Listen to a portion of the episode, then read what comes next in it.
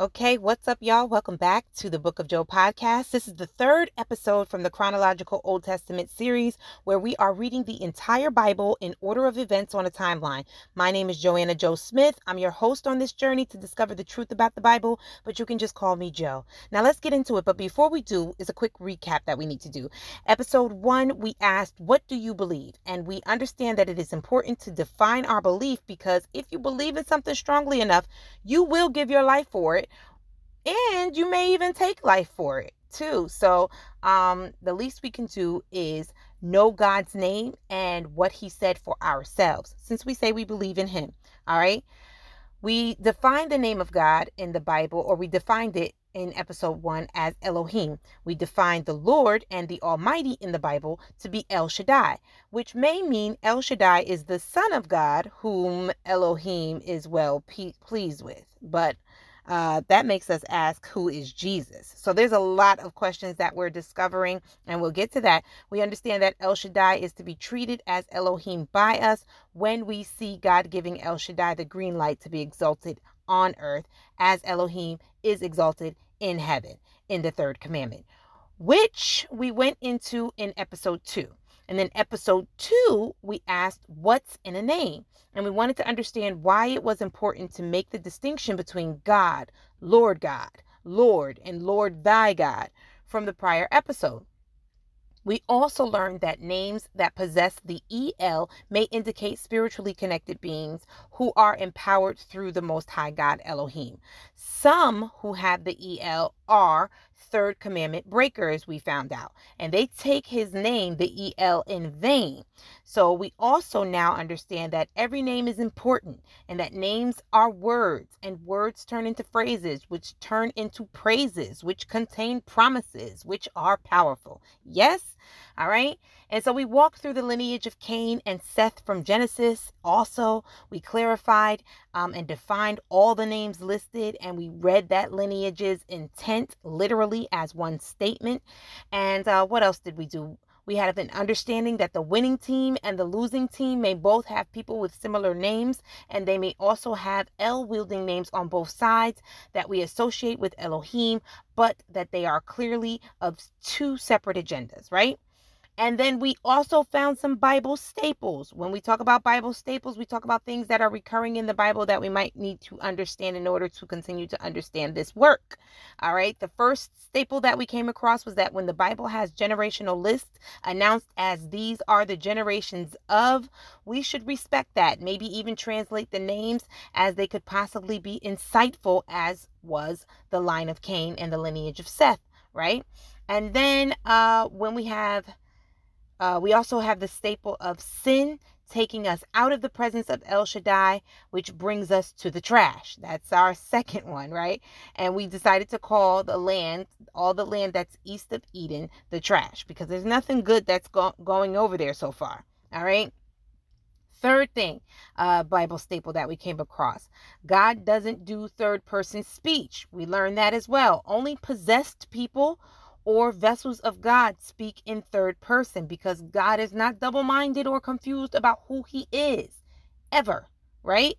All right, we got another Bible staple, which is namesakes. Namesakes, namesakes are important to God, and we take note of the opposition when they try to create things in their name. All right, keep the third commandment in mind when you see that when you're reading, and take note when you read um, of God placing, changing, or reiterating names in the Bible. All right. We also took a warning.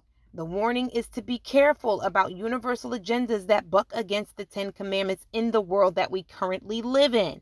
All right. And then our biggest Bible staple that we took note of is the younger brother being favored over the elder brother. It's a Bible state, staple that we will see throughout this book and that may explain the relationship between Satan and El Shaddai. You remember, I left off with a revelation that Satan and El Shaddai may be a lot closer than we have been taught. And I went as far as to say that they are brothers and that a brotherly rival, rivalry makes the most sense as to why they are in a locker room standoff when it comes to Job, which we will go into today, right?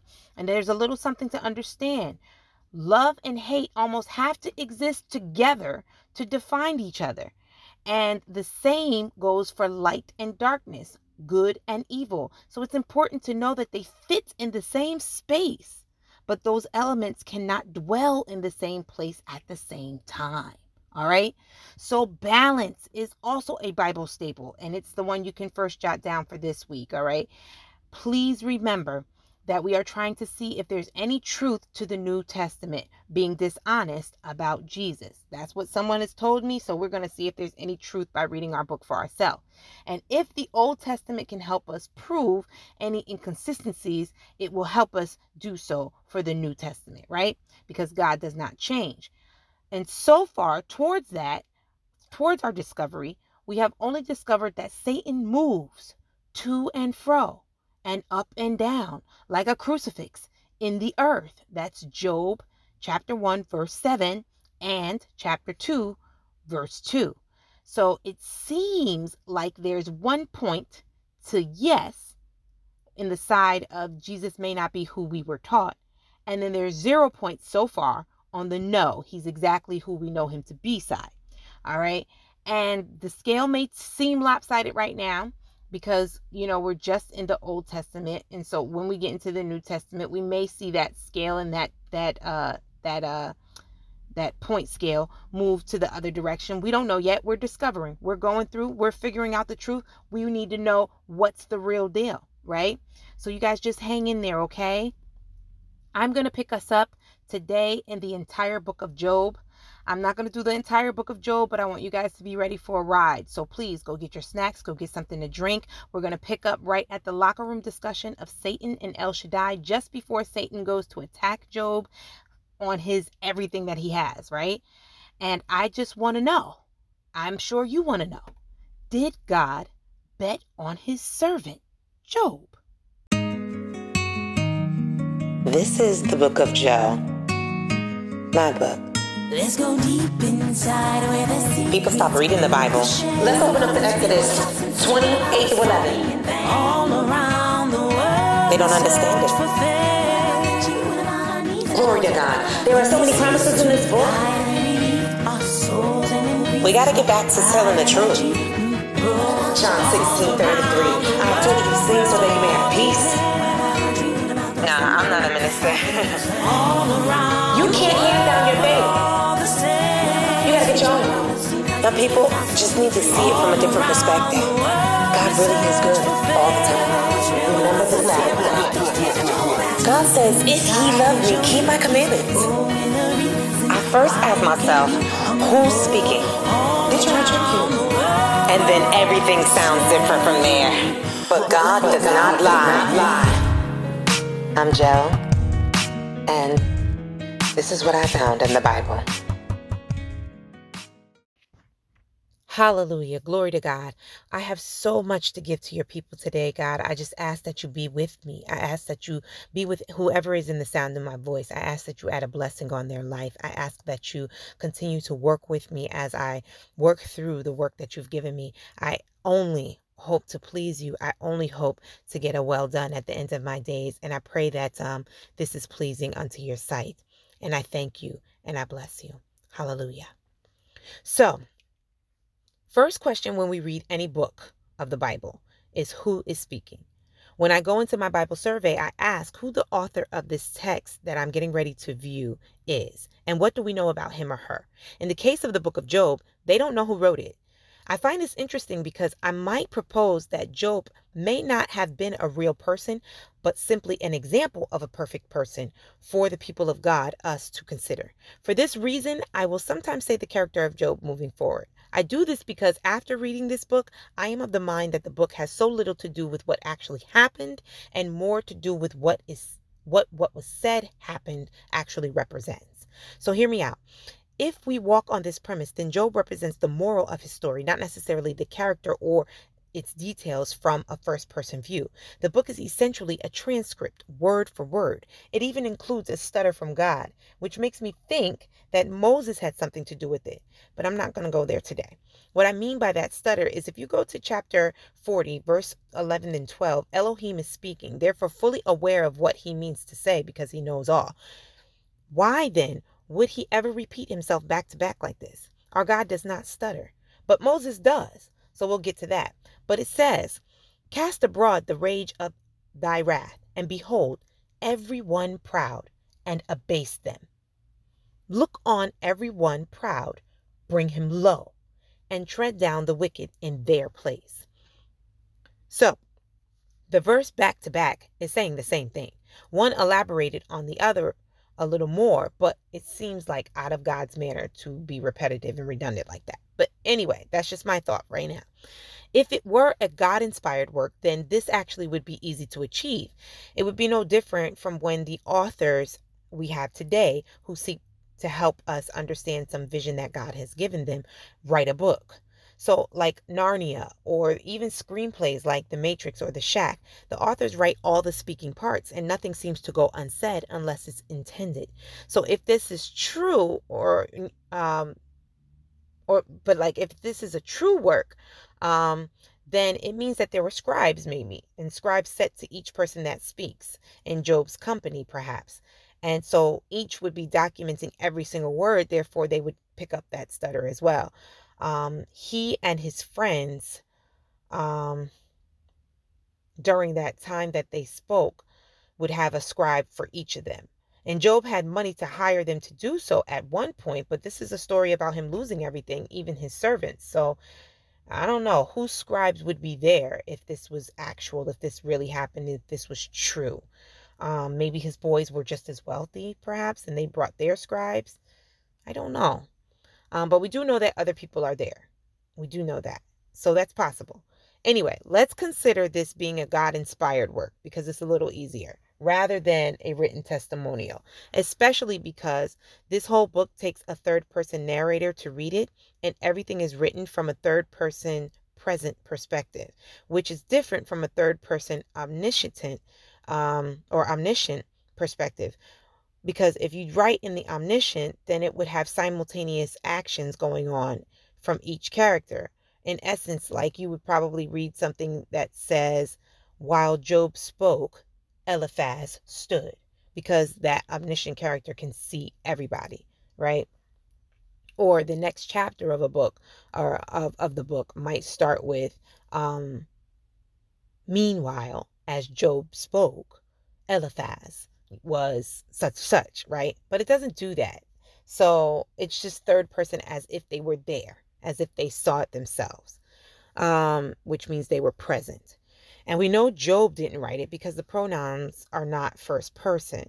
All right. So the person um, in this book who writes this book has eyes on Job's at Job at all times, which means we can take it as their perception. And perceptions can be deceiving and they can also be biased. So, this would mean that we need to step back and process the book of Job more than we need to accept it as a testimony. Now, if you turn to Job 22 21 with me, we can read it says, Acquaint thyself with him, El Shaddai, and be at peace. Thereby good shall come to thee. This is Job talking. If you go to 22, it says, Re- Receive I pray thee, the law from his mouth, and lay up his words in thine heart. If thou return to the Almighty, thou shalt be built up.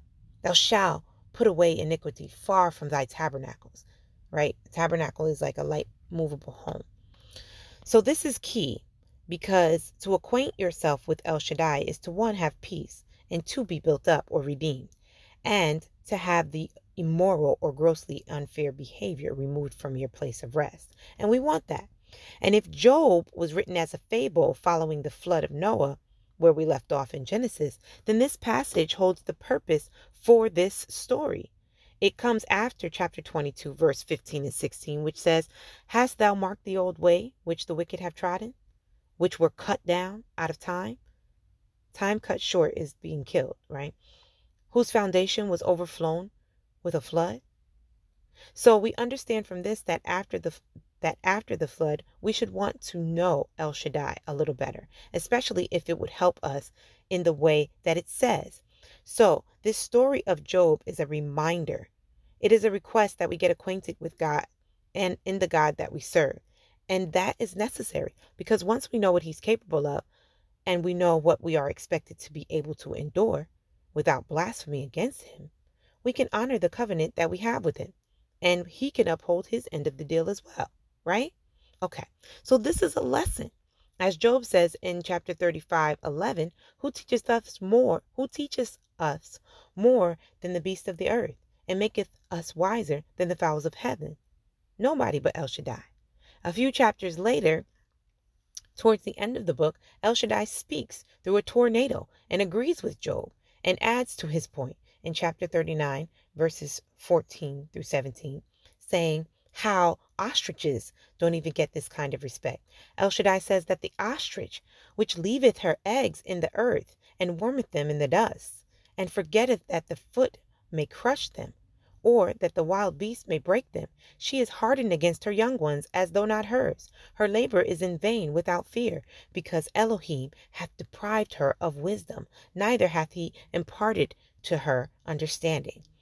El Shaddai is explaining that the ostrich keeps her blessing to be fruitful and multiply without worry of the dangers that surround her babies because she doesn't have the burden of wisdom and she doesn't know evil. She only knows God and therefore good. So if we look at Job in this way a few chapters back, he is like the ostrich too. Chapter 12, verses 9 through 10 says, Who knoweth not in all these that the hand of El Shaddai wrought this, brought this on me, right? In 10, he says, Whose hands the soul of every living thing, and breath of life, and breath of all mankind right? So he's got the whole world in his hands. Remember that? So it's like Job has no concept of evil or Satan, which he, is not true. They understand hell when you read the book that, that that's there. But when it comes to his relationship with El Shaddai, Satan doesn't matter. He only accepts that what comes to him comes from God and therefore must be for his good, no matter how bad. He's fearlessly and perfectly upright carrying his burden, right? So we would have been fearless too if Eve just ate a salad instead of the apple. But, you know, here we are. so this book really gives us some uh, eyewitness testimony of El Shaddai's power. And it creates an atmosphere for El Shaddai to make a boast, which we can't even hate on because it's true. El Shaddai really is all that and then some. So when I read Job, I just took note on characteristics of our Almighty so I can acquaint myself with Him. And I hope you got your notepads or your apps because um, there are mad Bible staples in here, y'all. And I won't cover all of them, but there's a lot for me to cover because I read the whole book this week.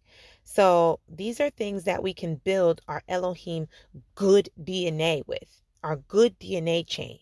That way, when we face the New Testament, we can confirm if he's in it as a pure blood specimen or if the blood has been tampered with by someone. All right. So we got to get acquainted with God in order to be able to defend him and hold him um, upright with that New Testament or to defend the New Testament against what he is and who we know him to be. Learning him from the Job chapter, right? I'm um, the Job book. So Last time we talked about the overall purpose of Job being an example, one example of a perfect servant to shut Satan up by enduring wicked attacks without cursing God, all right, without blasphemy. And it's evident in Job chapter 1, verse 11, that Satan wants Job to curse El Shaddai, not Elohim. Why? I don't know. Maybe it's because Satan wants, or Satan knows that Job's personal relationship is with El Shaddai and that Elohim placed El Shaddai as God for the earth and over the humans. Or maybe it's because Satan's beef just stops at El Shaddai and he doesn't really have one with Elohim because if he beats El Shaddai at this game he wants to play with him, then maybe he hopes El Shaddai would then accept him a little differently. I don't know. But most of the beefs between brothers stem from the parents' love and one of the brothers' misperceptions of it and therefore envy of the brothers, the other brother's receipt of its parents' love, you know? So, keeping with my theory that Satan and El Shaddai are brothers, this would make sense. Anyway, after Satan says that El Shaddai is basically coddling Job in order to keep Job faithful to Elohim, he dares El Shaddai to put forth thine hand now and touch all that he, Job, hath. And he, Job, will curse thee, El Shaddai, not Elohim, to thy face, Satan says. I mean, he's just big mad about everything, this Satan guy. But what baffles me was that El Shaddai actually hears him out. He agrees to let Satan test Job. Now, I don't know if that's because uh, if he didn't, he knows Satan would try to torture the innocent on a global level. Or, you know, I mean, because Satan does seem a little easy to tick off and a bit unstable. Um, I don't know if he does this for that or if he was just curious as to what Job would do. Or, like I said last week, if he only just wants to shut Satan up. Um, so, by having Job endure and praise El Shaddai anyway, he would be able to do that. I mean, they did say that praise confuses the enemy. So, it's maybe that. But whatever the reason, Satan is on his way to terrorize Job with El Shaddai's permission once they have this locker room discussion. And just a little side note can it be that free will is like out of the limit of El Shaddai? Is like the limit for him? And that Elohim is the only one who knows what we're going to do before we do it? If so, then that curiosity reason that I gave, it might have more grounds than I intended for it to have, which is interesting. But anyway, let's get into some details on what Job had to endure without cursing God on this first round of, of Satan attacking him. The first thing was that the Sabeans came and rolled up on his 500 oxen while they were plowing. So Job had a lot of land if he had 500 oxen, because oxen are like tractors and they help to turn the soil for seeding. Um, and then after they pulled up on his 500 oxen, the Sabeans also hit up the 500 asses while they were eating their lunch. So, who are the Sabeans? Because these are new characters, we have to develop them. Y'all know I read this like a script. So, the Sabeans were from Saba, the land of Sheba. Now, we also know, or you might not know, but I'm going to tell you, the Queen of Sheba is Solomon's wife, his boo thing. And he at first married her as a truce for, uh, for war, I believe. Um, but he ended up really loving her. We'll get to that later. But clearly, the Sabeans have a beef with God's people or Satan wouldn't have been able to use them to hurt Job. So if you look at chapter 6, verse 19, it says that the troops of Tema looked, the companies of Sheba waited for them. So when this passage comes up, it's like Sheba is a known adversary. So we'll just put a little note in our mind and come back to it when we get there in Solomon about the Queen of Sheba. Um, but it's interesting. Excuse my yawn, guys. It's like five in the morning and I have a baby, so I didn't get much sleep. But I need to do this. Glory to God. Second thing was um the part that we read last week. The fire of Elohim fell on Job's sheep and burned up all the servants and the sheep. Okay, so we read that. Third thing that happened to Job was that the Chaldeans from the Nestorian church aka the Church of the East. And we know from last week, the East is the trash, right, in the Bible. That's where all the bad things go. They brought a three band attack on the camels, carried them out, and killed the servants with the swords.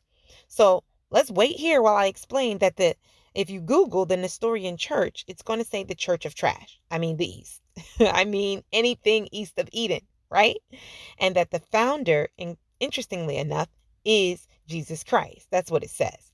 Now, y'all know we're going to get to the bottom of the Jesus Christ um, uh, conspiracy theory. All right. And I'm willing to hear the truth. I hope you guys are willing to tr- hear the truth as well. Um, but uh, I just want to give insight as we go so that when we get to that New Testament, we know what we're talking about. So, Nestorius believed that Jesus was fully human and just adopted by God.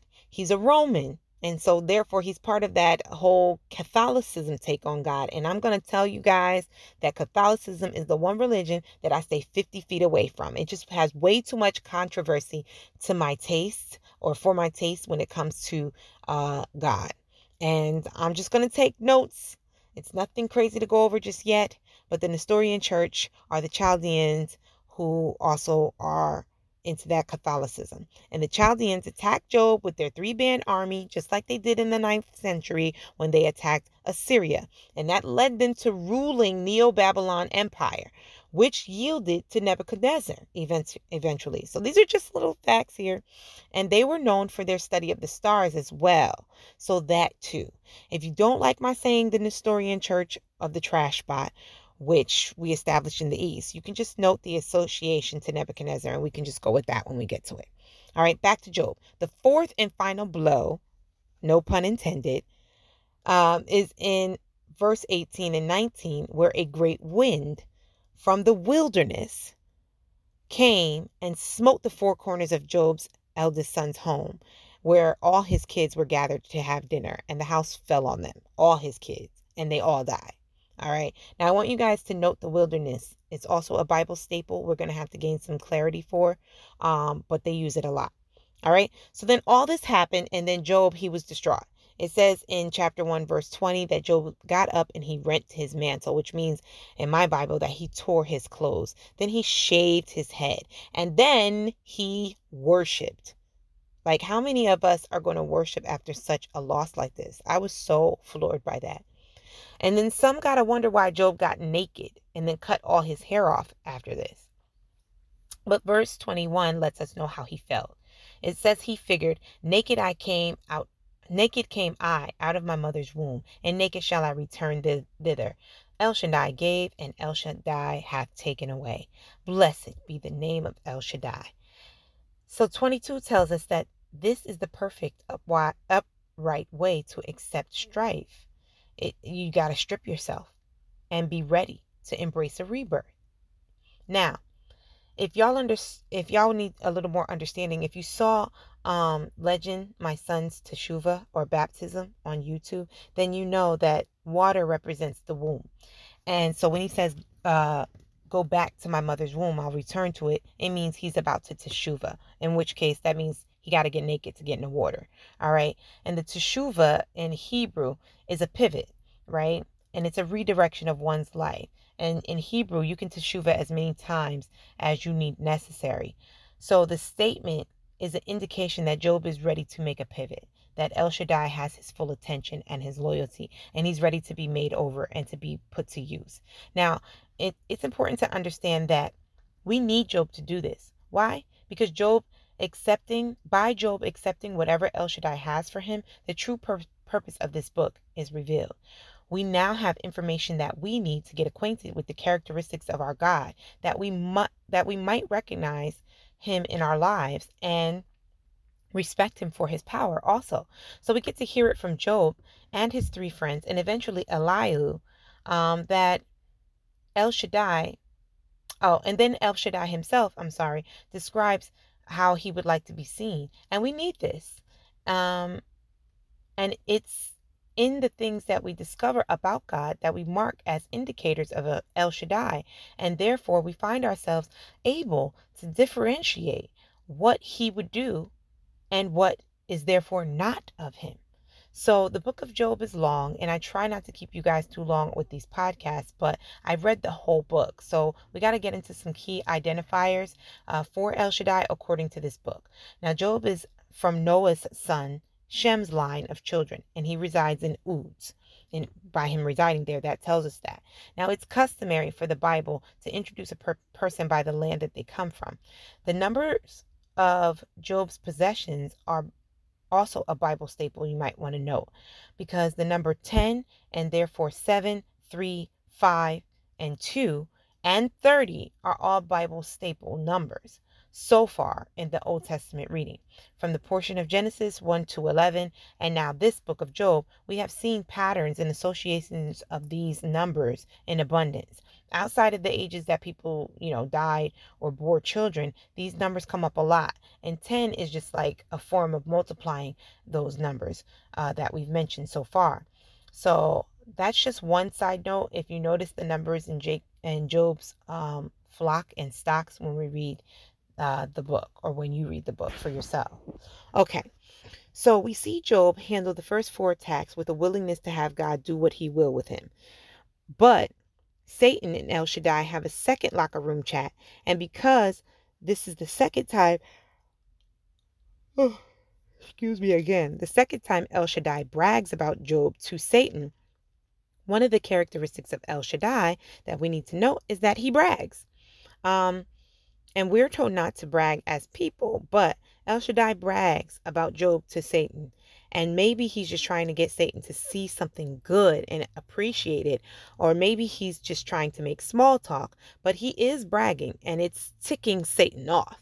So I want to also note that one big characteristic of Elohim and therefore El Shaddai um, is that bragging. And Job explains in chapter 2, verse 10, that our God loves symmetry and balance. So, balance is also a ma- major indication of El Shaddai. So, you can note that as well.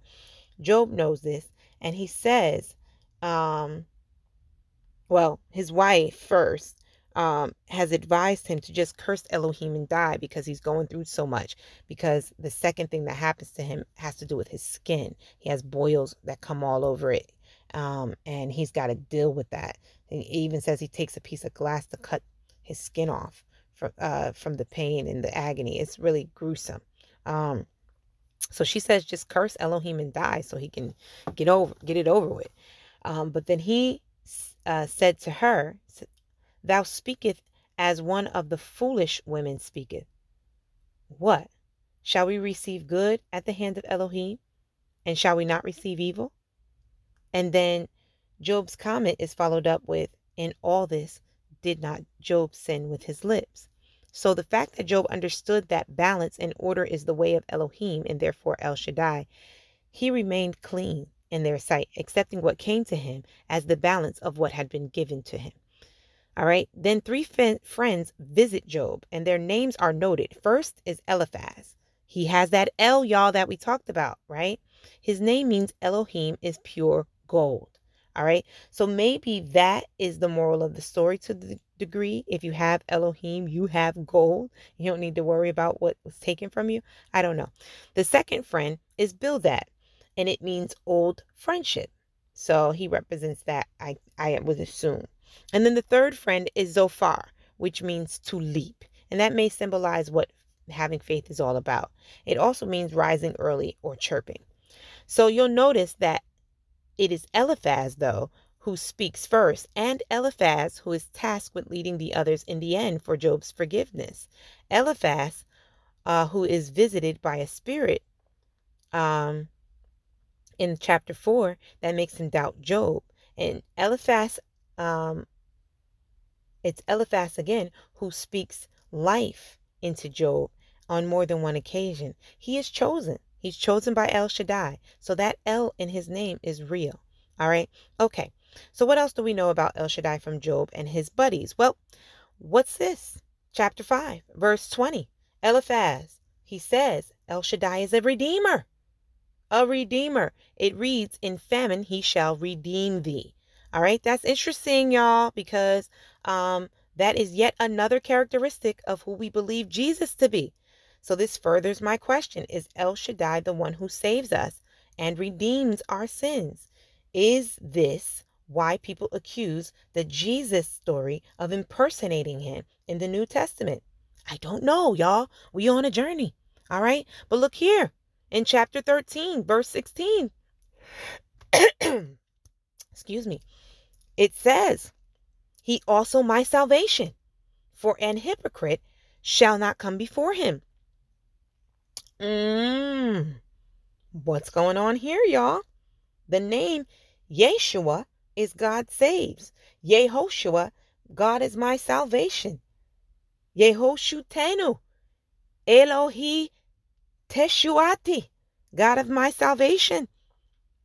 All right, so we write God of our salvation in our characteristics list because that's who El Shaddai is. So we mark that El Shaddai could be Yeshua because it says he's the God of the salvation, which is what Yeshua means. So who is Jesus? I don't know. We're going to get to the bottom of it, y'all. This is just either the Old Testament proving the New Testament right, or it's the Old Testament proving the New Testament wrong. We don't know yet. We just know that these fellas, El Shaddai, um, see El Shaddai, Job and his friends, as a redeemer and a savior. And they have a deep enough relationship with him to hear his voice. So I'm going to take them as having some credibility with that. I don't know, but it's getting good. And what else do we know of El Shaddai from this story? Well, in chapter 15, verse 15, Eliphaz tells us that El Shaddai is more, more pure than the angels in heaven. It says, Behold, he putteth no trust in his saints. Yea, the heavens are not clean in his sight. All right. So we can mark that El Shaddai is also holy. All right. We have that he brags, that he's a redeemer, that he's a savior, and that he's holy. All right. And what does Bildad and Zophar tell us about their image of El Shaddai? Well, Bildad says that El Shaddai has plans for the wicked. He says in chapter 18, verse 6, the light shall be it dark in the wicked's tabernacle, and his candle shall be put out with him. All right. So he understands that the battle against the wicked, El Shaddai would put out the wicked's light. All right. Zophar says in chapter 20, verse 5, that the triumphing of the wicked short and the joy of the hypocrite for a moment. So we also know that El Shaddai is against the wicked. That's another characteristic. And let and we can add um, to our Bible staples list as well, because we also want to add that the battle of light versus darkness is a critical Bible staple. We can look at chapter 25, uh, where Bildad tells us more about El Shaddai and his light when we get to verses 2 and 3. It says, Dominion and fear, reverence with him. He maketh peace in his high places. There is, oh, I'm sorry, is there any number of his armies? And upon whom doth not his light arise? So, we now know that El Shaddai has armies and that his light rises on everyone. No one can escape his light. All right? Then Job tells us in chapter uh in the chapter before it, 21 verse 1, El Shaddai is the keeper of the times. It says, "Why seeing times are not hidden from the Almighty, do why seeing times are not hidden from the Almighty, do they that know him not seek his days. Got it. Okay. So we can write that down that El Shaddai is a timekeeper. And in this verse, it's saying, Why, if you know that the times are not hidden from them, do those who know him not seek out his days? All right. Seek out, pay attention to. All right. We got another Bible staple in chapter 24, verse 7 and 10, and it's nakedness. So we talked a little bit about that with Job, but we know that nakedness is an Adam and Eve thing as well, and it regards shame and vulnerability. That's what nakedness really means, and it's all throughout this book, um, the Bible itself. So you want to write that down as a Bible staple. Okay. So back to more characteristics of El Shaddai. If we go to chapter 27, verse 2, Job says that God liveth, hath taken away my judgment, and the Almighty hath vexed my soul. So Elohim lives, he's alive, and El Shaddai convicts the soul. All right. So our God is alive and well, y'all, and he convicts the spirit. Those are more characteristics about him. Yet another Bible staple comes up too. Here we go. If you see in chapter 31, verse 5 through 8, Job is willing to accept a customary punishment from God described here. It says in verse 5 If I have walked with vanity, or if my foot hath hasted to deceit, let me be weighed in an even balance, that God might know mine integrity. If my step hath turned out of the way, and mine heart walked after mine eyes, and if any blot hath cleaved to my hands, let me sow and let another eat. Let and yeah, let my offspring be rooted out. So the staples are vanity. You will hear that vanity comes into the Bible book many times. It's what we fight against, our own vanity. We want to love and need God for something other than what He can give us. Some of us only consider God so that we can get uh, to what we've been told is heaven the mansion, the gold streets, the pearl gates. Y'all might want to listen to my podcast on heaven for some revelations about that and what heaven really is, anyway. Um, and while it may be nice, what if we just unconditionally loved God like He loves us? All right. The next is balance, which you should already have. That's another Bible staple.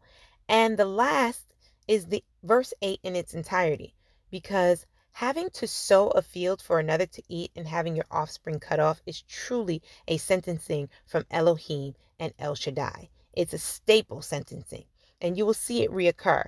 Um, it's part of their DNA. One of the reasons I'm pulling um, closer to God in these crazy times is for my children's sake.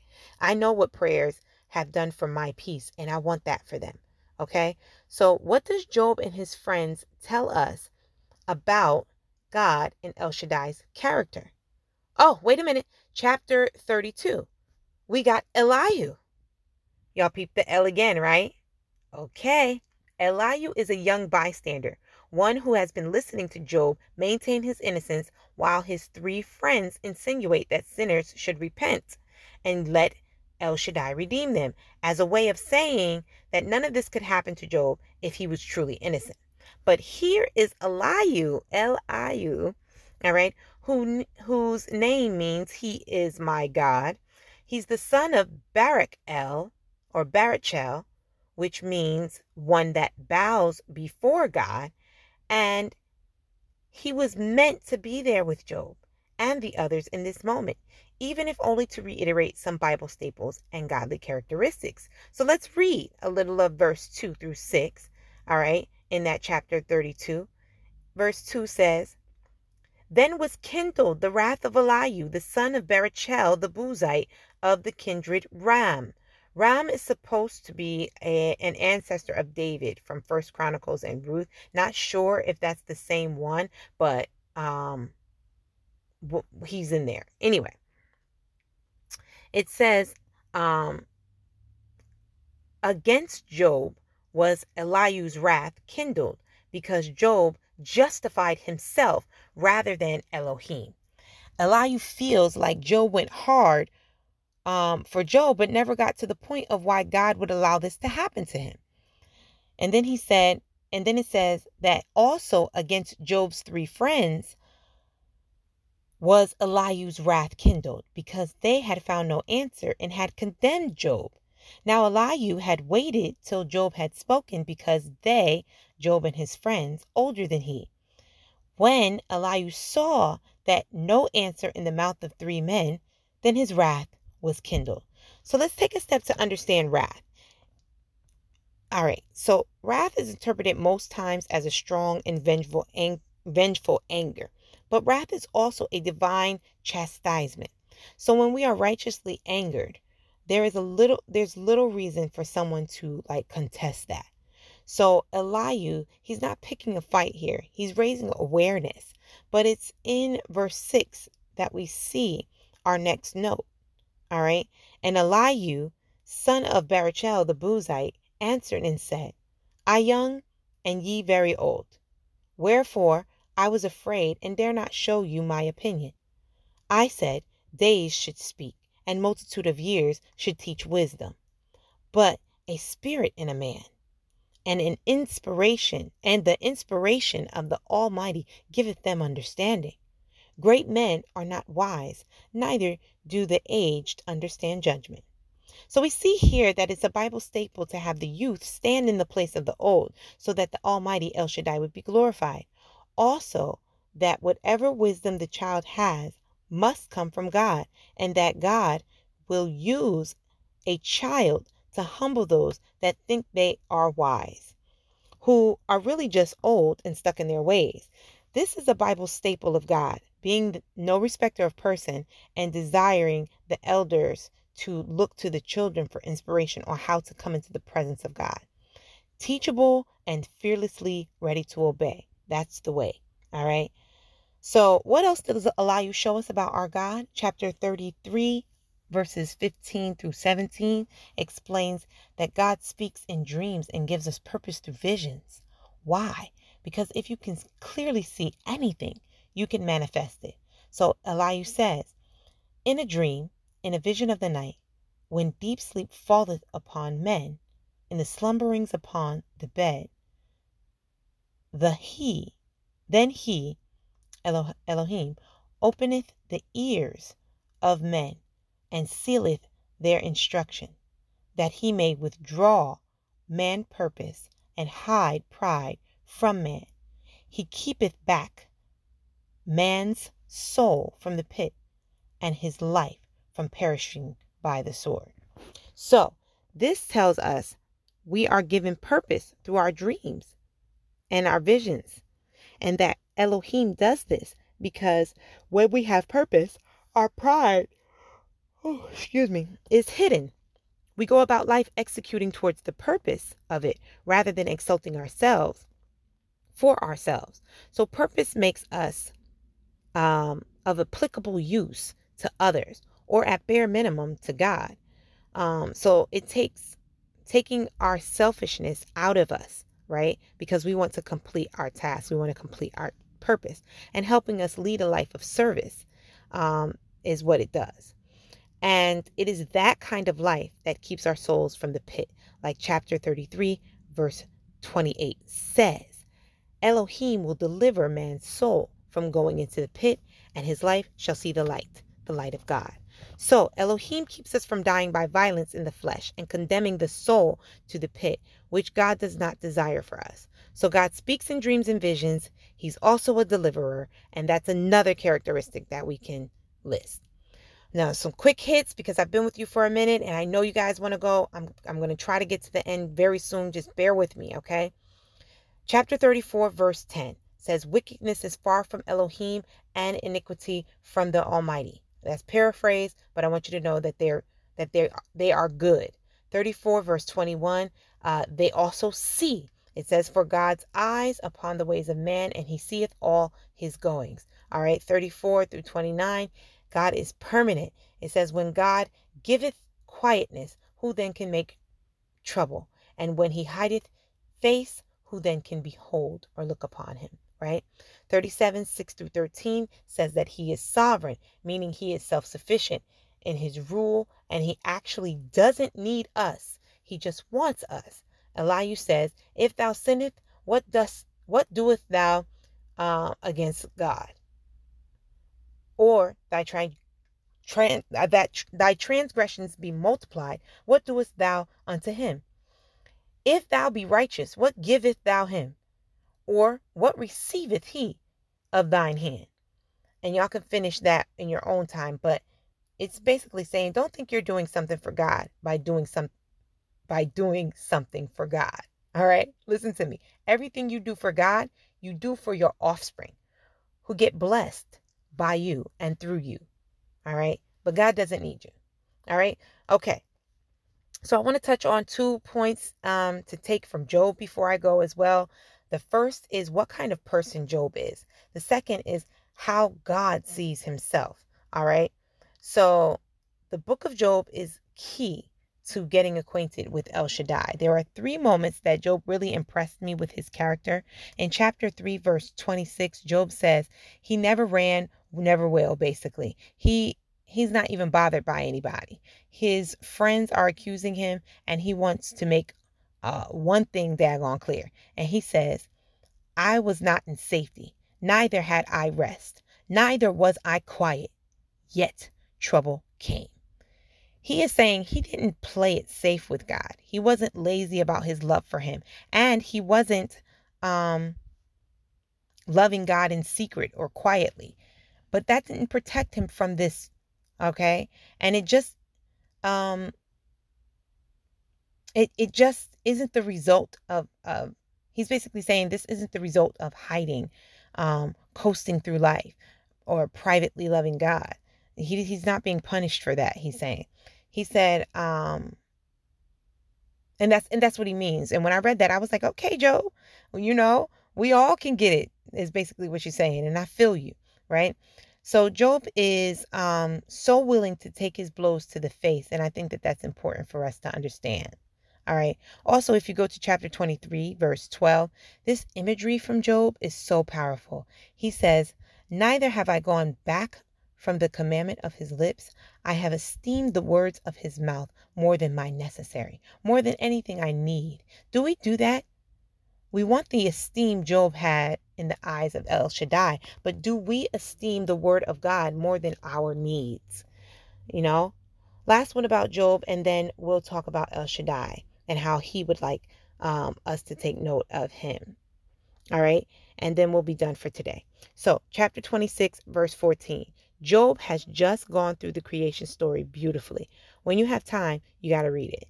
Um, but from verse 7, um, it says uh, that God stretcheth out the north uh, over the empty place, hangeth the earth upon nothing. What a mighty God we serve, right? And we can speak of all the wonders we know we know, but it's Job's understanding of God that made me understand God's favor over Job, especially in verse 14 of chapter 26, where he says, where Job says, Lo, these parts of his ways, but how little a portion is heard of him. So how small is the this small part that we know compared to all of whom El Shaddai is? And and, and so, you know, it, it's amazing. But let us continue. It says, but the thunder of his power, who can understand? So, outside of thunder, how can any of us grasp the true power of El Shaddai? And I love that. Oh, and before I move on to what God is proud of, I want to add one more characteristic. This is in chapter 37, verse 5. It says, God, Elohim, thundereth marvelously with his voice. Great things doeth he which we cannot comprehend. All right, so God has a voice of thunder. That's another characteristic. Okay, then we get to chapter 38, and El Shaddai chooses to speak through a whirlwind. And I would love for y'all to read 38 through 34 um, and hear from El Shaddai what he is proud of, what he considers masterpieces that should speak to his power, right? We want to get acquainted with him. Now, I won't read it all, but I, I want I want to let you know that it's in these few chapters that El Shaddai calls attention to the harmony of the stars. Oh, excuse me. Of the morning stars that made the sons of Elohim shout for joy. That's in chapter 38, verse 7.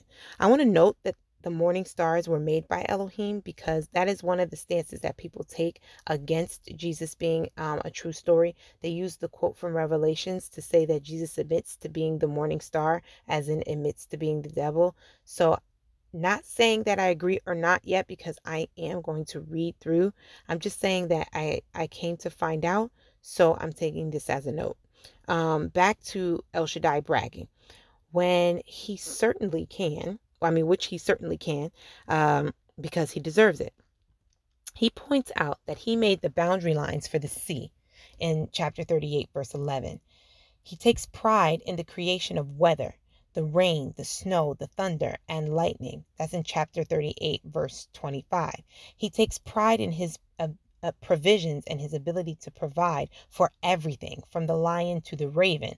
That's in chapter 38, verses 39 through 30 through 41 and um, the wondrous beasts he's created, like the brave horses that go into battle fearlessly in chapter 39, verses 21 through 22, and the mammoths like Behemoth of chapter 40, verse 15, and like the mighty dragon Leviathan, um, which is all of chapter uh, 41.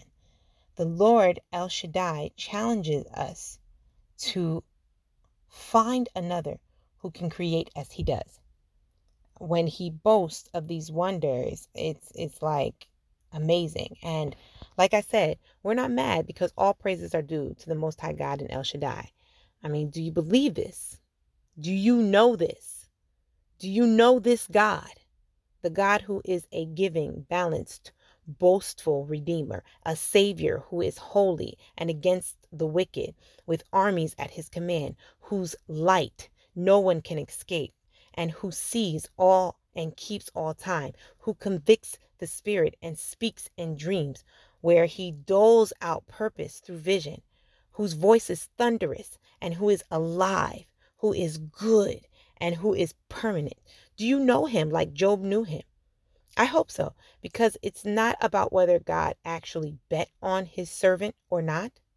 No, the book of Job is whether you know without a shadow of a doubt that if ever God wanted to prove Satan wrong, could God place his bet on you? Thanks for rocking with me this week, you guys. I know it was a lot, and we're going to get to the bottom of it. Some messages will be longer than others, but They all will be what all I have to share when I have to share it right? And I thank you for helping me be obedient in that way. Share this with someone you know may appreciate it. Hit me during the week if you on social media if you have any questions. You can also email me if you have questions or comments. Um, the contact info will be right after I close out. And you can leave a, me- a voicemail message as well on 3132, the VLS. And um, next, I'm heading back to Genesis if you want to keep following along. Uh, apparently, we need to go to chapter 11 and get the reading about that. So um, it's just one chapter as opposed to an entire book. Um, but I have, uh, if I have something to bring, I'll definitely bring it. And if not, I won't be bringing it, right? All right. Well, I love y'all, but God loves you way more than me. And I thank you for listening.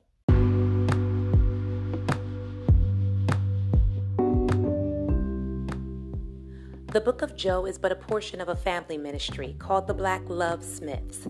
To follow the Black Love Smiths, you can do so at Black Love Smiths on Instagram or Facebook.